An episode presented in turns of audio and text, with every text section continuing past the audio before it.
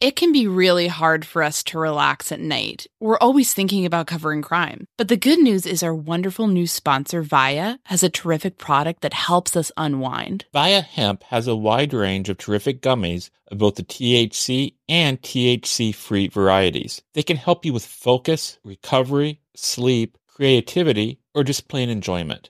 These products legally ship to all 50 states I really liked Zen in particular. This is a yummy blueberry option that lets you catch a chill sleep with help from CBN and CBD. It's really helped me turn off my brain and settle down for the night. I also got a shout out Flow State. It helped me feel energized throughout the day. Like, not to brag, but I got a lot done. I'm talking about doing several interviews and editing a whole show from start to finish, not to mention jumping on some of the latest filings in the cases we cover. It really made me feel sharp and ready to tackle any challenge. I couldn't recommend this more. Viia has so many great gummy options to choose from. Everything from guava berry low dose that allows you to microdose THC to the chill inducing Delta 9 gummy dreams. Head to viiahemp.com and use code MSHEET to receive 15% off and one free sample of their award winning gummies. That's V I I A hemp.com and use code MSHEET at checkout. Please support our show and tell them we sent you. Enhance your everyday with Viia Hemp. Again, if you're 21 and over, you can get 15% off plus a free pack of award winning gummies with our exclusive code MSheet at viiahemp.com. That's V I I A H E M P dot com. Okay, it's time to commit. 2024 is the year for prioritizing yourself. Begin your new smile journey with Byte, and you could start seeing results in just two to three weeks. Just order your at home impression kit today for only $14.95 at Byte.com. Byte clear aligners are doctor directed and delivered to your door. Treatment costs thousands less than braces. Plus, they offer financing options, accept eligible insurance, and you can pay with your HSA FSA. Get 80% off your impression kit when you use code WONDERY at Byte.com. That's B-Y-T-E dot com. Start your confidence journey today with Byte. Delve into the shadows of the mind with Sleeping Dogs, a gripping murder mystery starring Academy Award winner Russell Crowe. Now available on digital. Crowe portrays an ex homicide detective unraveling a brutal murder he can't recall. Uncovering secrets from his past, he learns a chilling truth. It's best to let sleeping dogs lie. Visit sleepingdogsmovie.com slash Wondery to watch Sleeping Dogs, now on digital. That's sleepingdogsmovie.com slash Wondery. Content warning this episode contains discussion of the murder of children, as well as sexual assault and violence. So let's time travel a bit.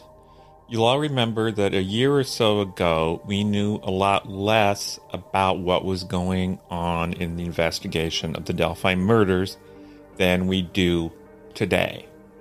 And one thing Aine and I always try to do when we don't know information is try to figure out a way we can figure some stuff out or get some insights. Yes, that's sort of how the genesis of the murder sheet came about. Um, and so previously, we released an episode called The Delphi Murders Double Homicides Part 1, and we talked about a few different cases. The reason we did that is because so many people were looking at the circumstances of the Delphi murders and saying this is a case where two people, two young people, were killed in a public place presumably by one assailant. And people were saying this is unprecedented. And so we decided that one thing we could do was try to figure out if it really was unprecedented. And if it wasn't unprecedented and we could find other cases where this happened, we wondered if that could reveal anything to us about the Delphi case, if it could give us any insights into what happened in Delphi. So, with that in mind, we did some research and we actually found numerous cases where this happened. Yes, these cases all involved two victims who were underage children or, or teenagers, and they were murdered in some sort of public place, either a park or something to that effect, essentially. And we compiled this whole list that we were going to look into. Our intent was to do a series of episodes, each one focusing on one or two of these cases to see if it would tell us anything about Delphi. And so we released, I believe, back in uh, November, an episode Delphi Murders, Double Homicides, Part 1. And then shortly thereafter, the news about Kegan Kline came out. And so our attention was focused elsewhere. And so we never released part two. And meanwhile, we've uh, occasionally gotten emails and texts and messages from people saying, We found part one interesting. Where, when is part two going to come out? And the answer is now. Uh, we're we're kind of going off script. We're just going to share with you all the research we compiled for a number of these cases, and hopefully, this will get everyone thinking about how sometimes things that might seem you know totally unprecedented actually have have some precedent. Although i will say that a double homicide in a public place of two underage children is still exceptionally rare. So that's not to we're not making any statements on that. It's just to say that it has happened before and there's certain cases that have actually been adjudicated and you can kind of see exactly what happened to these victims in these circumstances we don't really think that any of these have uh, any good insight into the Delphi case at this time beyond just the broad strokes of double homicide in a public place. So we're actually not labeling this as a Delphi episode. But hopefully, this will be interesting for people who kind of are looking at the Delphi crime and other crimes to just realize that, you know, sometimes things can actually form a bit of a pattern if you if you look at stuff. My name is Aine Cain. And I'm Kevin Greenlee. And this is The Murder Sheet, a weekly true crime podcast. Aine and I connected over the Burger Chef murders, a 1978 unsolved case involving the killings of four young restaurant employees. Now we're looking to track restaurant homicides. To help us understand the patterns of these crimes, we created a spreadsheet of nearly a thousand eatery related killings, the Murder Sheet. We'll be drawing on that data throughout season one to give you a deep dive into undercovered crimes. We're the murder sheet. And this is Double Homicides Part 2.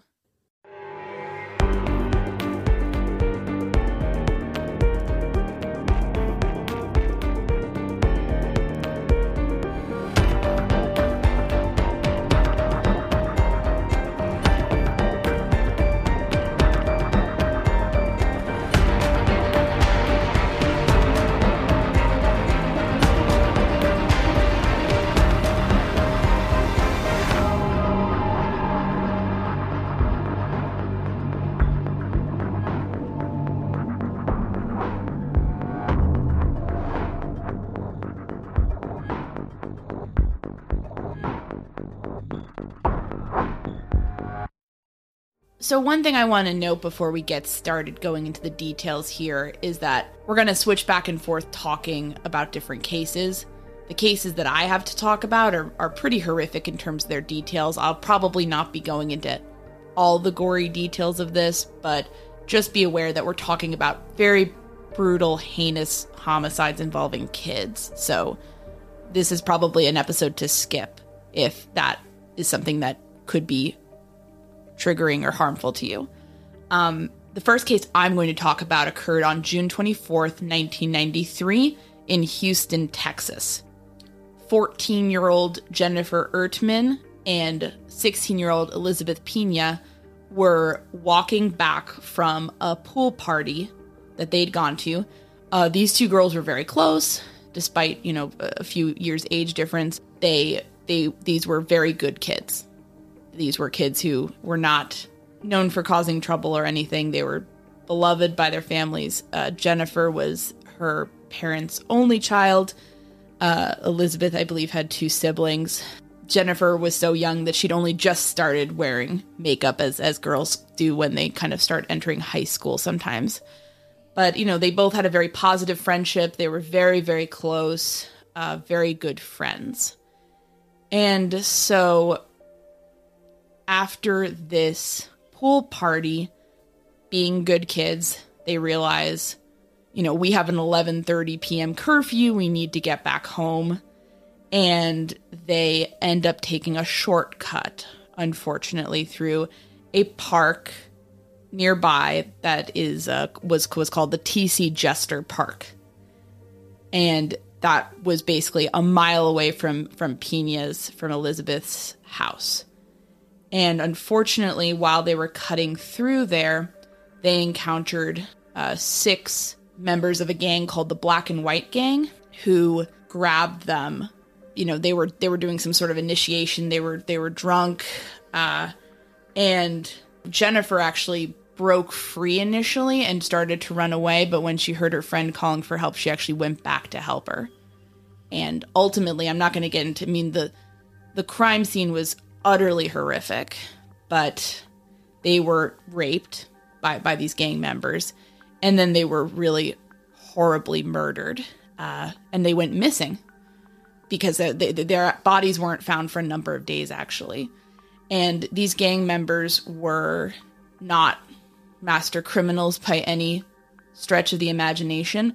They immediately went to the home of one of their brothers and sister in law and bragged about having just raped and murdered two girls. They took effects from the girls. Jennifer had this uh, little goofy watch and they took that as a trophy. Um, and they were just very proud of themselves, bragging about this, boasting about this horrific crime that they'd just done. And uh, eventually, the, uh, the the one of the gang members' brothers and his sister in law tipped off police about what they'd heard, and police went and discovered the bodies. Just a horrific sight. But this was adjudicated. The uh, the gang members were were caught and sentenced, then they believe they basically got all of them. Two people, speci- uh, ba- basically the, the perpetrators were named Peter Cantu, Jose Medellin, Derek Sean O'Brien, Efrain Perez, Raul v- Villarreal, and Venancio Medellin. And uh, O'Brien and Medellin and Cantu have since been executed. The others have, have uh, you know, been serving uh, life imprisonment or, or at least close to life imprisonment. But yeah, this was a this was a situation that really shocked the city of Houston. It was a really horrific crime, and it was just you know two girls not doing anything wrong. They're not they're just going home to get home on time, and something so horrific happens. And unfortunately, these perpetrators who were you know very young themselves, but certainly old enough to know right from wrong, uh, basically used the girls' relationship and closeness with one another as a weapon to control them. So, this is a story I sometimes think about when people are talking about, well, how can a one perpetrator control two people? You know, in this case, the girls were up against a gang of, of six boys, but in in other situations, you know, you could imagine that if somebody is threatening your friend and you and you don't want to abandon your friend, you you want to stay and protect them and, and not leave them to some some sort of dangerous situation. So, yeah. So a couple of things are interesting there. One uh, is, as you note, this was not a single perpetrator. Is that unusual for a murder to be committed by a whole gang of people operating together? I would imagine that uh, it sort of depends on the type of crime. If we're talking about a gangland shooting, I imagine there's probably a number of people involved. If it's a drive-by, you know, you have the driver, maybe there's multiple gunmen. Um, but in this case, it was just sort of a brutal random attack on, you know, sexually motivated attack on two girls. I don't know what the stats are on that. And then the fact that it is random is also somewhat striking. This is not a case where the perpetrators knew that the victims would be at a specific location at a specific time. It was just chance. Is that what you're telling us? Yes, this was uh, this was, and the, you know, these two girls were not in any way affiliated with any sort of gangs. They were just totally innocent bystanders who just happened to cross paths with these with these guys. I will say though that the members of this this sort of um, the members of this gang had actually were tied to another murder that happened previously, and that was the slaying of uh 27 year old Patricia Lopez, and that happened in January of 1993. And she was basically, um, you know, they they approached her and said, "Can you? Uh, it will pay for your gas if you buy us some beer because we're underage." But that was a ruse to uh, be able for them to to rape her and and murder her. So uh, that and, and the the ones involved in that one were Cantu O'Brien and Jose Medellin, and they uh, you know that was mentioned in in some of the uh, the court documents and, and discussions about it. So they believe that they'd done this before to somebody else.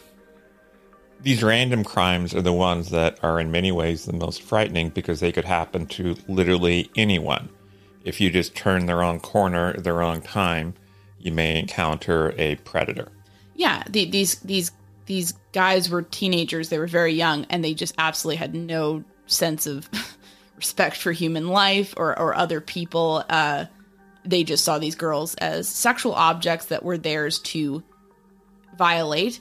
And then when they realized, oh, well, now they could identify us as having done this, they they were very very adamant that yes, we we realized that they could be witnesses against us, and and so we killed them as a result of this. And and it, it, when people when people are that far gone, and there's a possibility of just running into someone like that on your way home, it definitely is pretty um pretty shocking.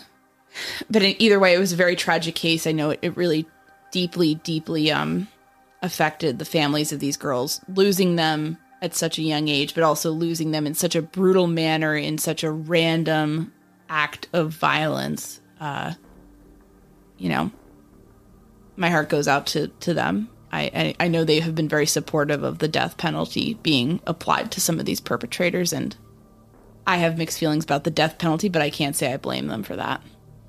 A weight loss journey can feel like a lonely struggle, but it doesn't have to be. For so many of us, lifestyle changes, like deciding to lose weight, adopting a nutritious diet, and taking up fun exercises, are all about putting our own health and wellness first. But it can be really hard to know where to begin or how to keep the weight off once we've seen some progress. Quick fixes like soup diets and juice cleanses are unsustainable. There's a much better way to embark on this journey that over 200,000 people have already chosen. We're talking about the Ro Body program. Here's how it works. Ro gives you access to one of the most popular weight loss shots on the market. Their Ro Body program then sets up a comprehensive weight loss program tailored to your specific lifestyle, health status, and goals. In addition to the weekly shot, you get one-on-one coaching with a registered nurse. That can help you adopt and stick with lifestyle changes like exercise routines and nutritious diets.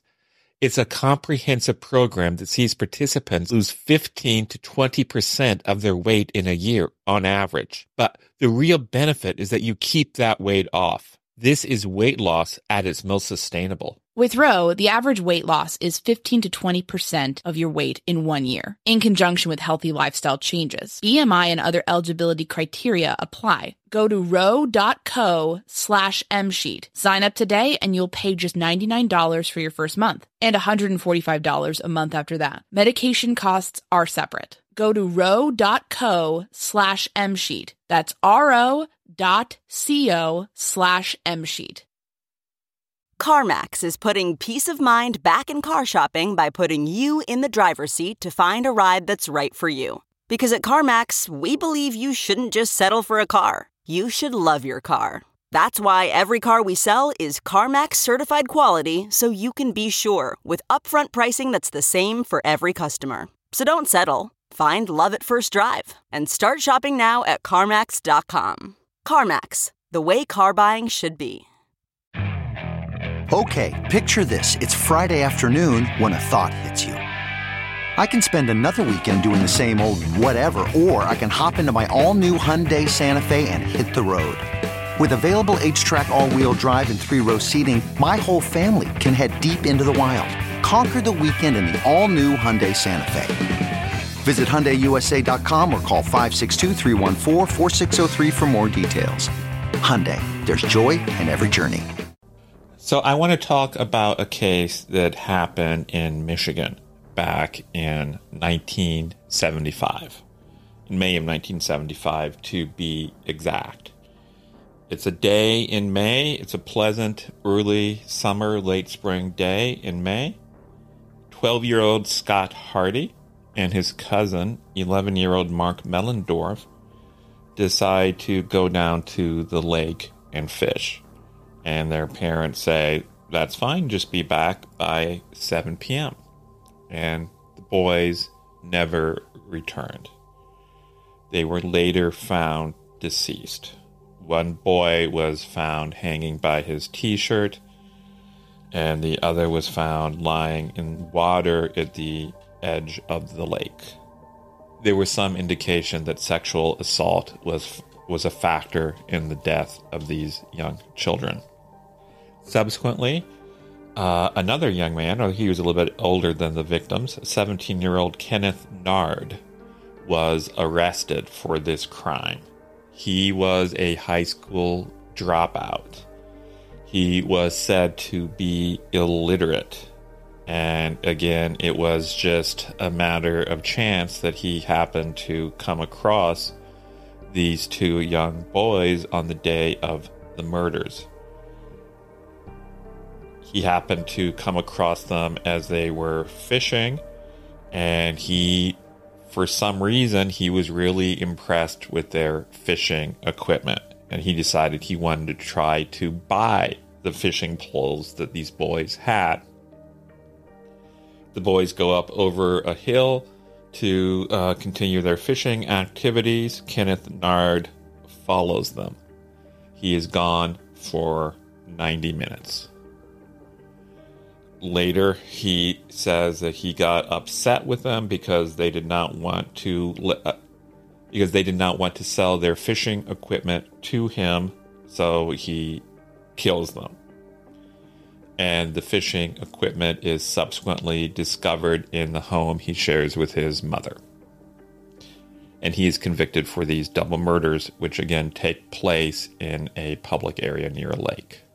Uh, so I'm curious in, in what you were looking up about this case. I mean, having something as stupid as trying to haggle over fishing poles resulting in a sexually motivated homicide are the fishing poles believed to just have been a pretext to attack the boys, or, or what's that all about? One thing that's always stuck with me in a book I read a long time ago, it wasn't even a mystery novel. Uh, there was a phrase that said, Everybody has reasons, and reasons don't matter. In other words, all that really counts is your actions. And I can imagine that a person could get upset for not getting something he wants, even if it's something as trivial as fishing poles. And I can imagine that this could trigger a potential uh, murderous rage. And obviously, he did have some interest in the fishing poles since they were subsequently found at his home. It is really ridiculous and upsetting to think that two young lives could be snuffed out over something as trivial as fishing poles yeah, it's it's pretty horrific. Um, I I saw that in some of the uh, UPI's initial coverage of that case that a policeman described Nard as a born loser in the in, in in this whole situation, and yeah, sounds like it. He's still alive. Yes, he's still imprisoned. Yeah, on his he gave a taped confession, and at one point during this taped confession, uh, he's asked basically what you were just asking. You know, why did you do this? And he his answer was something just told me to do it. So again, we have a random encounter. We have two victims who are not known to the killer. Uh, in this case, it's a single assailant, and it just seems to be inspired by a moment of sudden explosive rage. Yeah, and, and greed and lack of respect for other people's boundaries, property, persons, which sounds similar to the gang slaying that we talked about with um, Elizabeth and Jennifer. And again, it's a case where the people, in that case, the, the people responsible took some of the personal effects of the victims not a bright move, and they kept them. And the same thing happened in this case. And they're also all the ones we've talked about so far have had teenage perpetrators who yes. were who were not particularly sophisticated. Although I, I did notice, didn't at some point in the in the one in the case that you're talking about, didn't weren't they looking for a group of men in a in a car who turned out to be witnesses rather than perpetrators? Yes, that's the case. Uh, you know, we've talked a lot about Delphi. Certainly, in that case, there's always been some leads that seem interesting that go nowhere. That comes up in a lot of cases where early information you think is going to be really relevant and lead you to the culprit and the assailant ultimately just goes nowhere. It's a horrific case, and it's frightening to think that there are people out there walking amongst us who are that close to committing acts this horrific. That if you say something the wrong way to the wrong person at the wrong time, you could be killed. Yeah. And and that people would do that to children. I think it's also really interesting, you know, in, in, in that he disappeared for 90 minutes, it sounds like, from witness accounts, and then came back alone perhaps, and nobody saw anything that made them initially rise up, you know, call, you know, call the police or, or whatnot, because at that point, it wasn't apparent that a crime had happened. He, he wasn't arrested until several days after right the murders. So that should also tell you that, you know, you might think that in a really heinous case that people are going to be acting really off right away or it's going to be very obvious, but there's not always that kind of telltale sign. And of course, uh, you think that when you are out in public by a lake or out walking through a park, you're safe. And unfortunately, that is not always the case. Yes. Um, and that, that sort of segues into the second case that I, I looked up for this episode. And this, uh, this crime occurred um, also in 1993, like my first case, which, uh, but this was on March 27th, 1993 and basically um, two friends named Charlie Keever, who was 13, and Jonathan Sellers, who was nine, went out on their bicycles. Uh, they they had a fun day. They kind of went on, around. They, I think they went to a pet store at one point. They, you know, were doing kind of the things that kids do, riding around on their bicycles in the early 90s. Um, but they never made it back home that day but they, yeah, they spent their morning at an arcade. They went to a pet store. They got hamburgers at Rally's. And, you know, a number of people saw them out and about that day. This all occurred in the uh, San Diego County in California. They did not go home. Their parents were frantic. Two days later, uh, a cyclist is is riding through um, uh, an area of brush along the Otay River in San Diego County, and he found both of their bodies. And this was a crime scene that investigators and people who saw it said were just was just some one of the most horrific things that they'd ever seen. And I'm not gonna I'm not gonna get into all the details, but I mean, it's it, it, it was very bad. These these children were tortured before they died, and in, in a sexual manner it's it's it was it was very bad. And uh then you know this you know devastated both of their families. Uh one of their moms for years would would go back to the crime scene where her son had been found with a with a weapon and thought about you know killing herself via suicide as a result of the pain of this loss. And for 8 years you know no answers were found uh, but DNA ended up solving this one. And it tied the murders back to a man named Scott Erskine. This guy was a serial killer. He was, uh, this was not his only crime.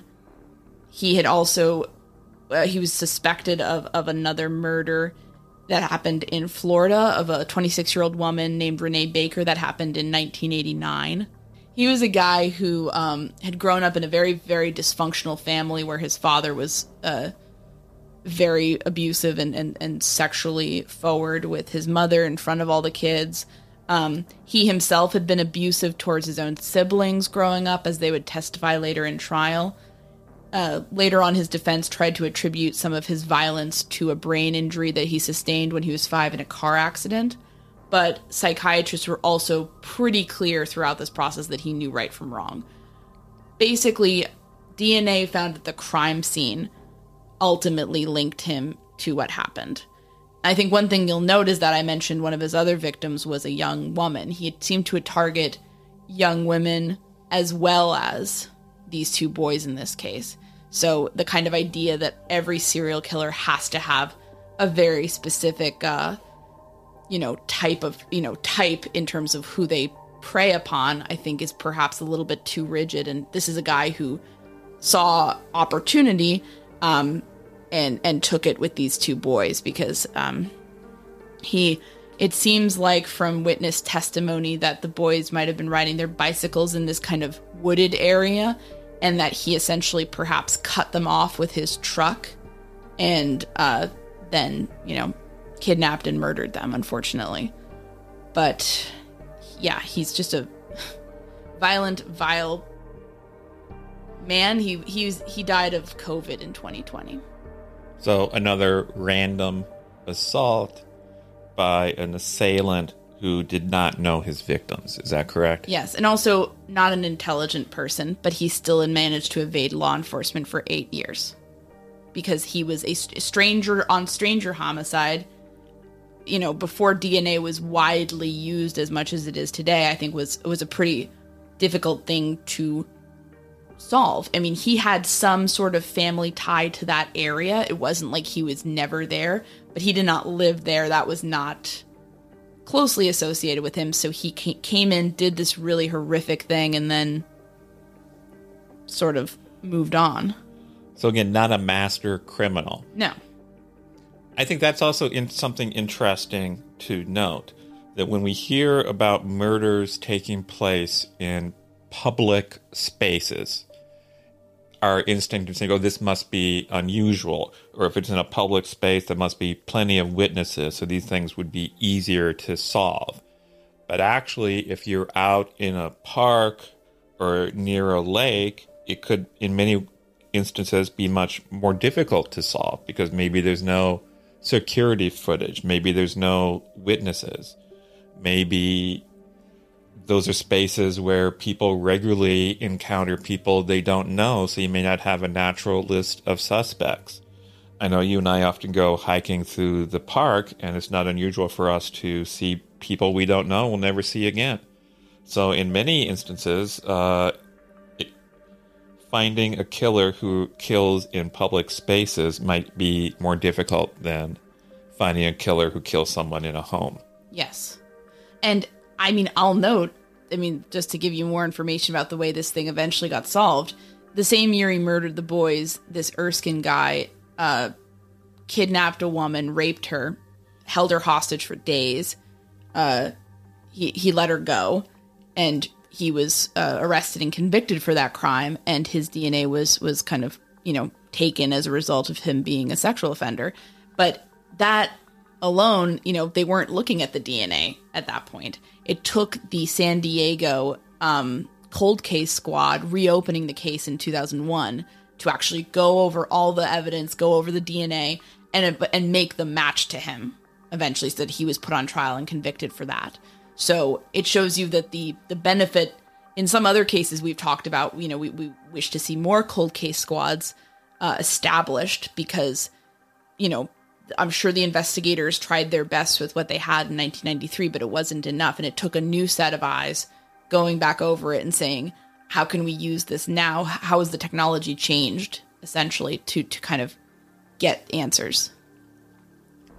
That's, that's true. And we've talked about three cases today.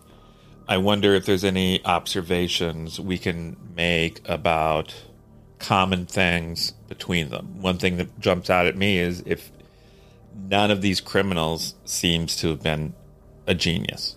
Yes. Yeah. No. no none of the. No.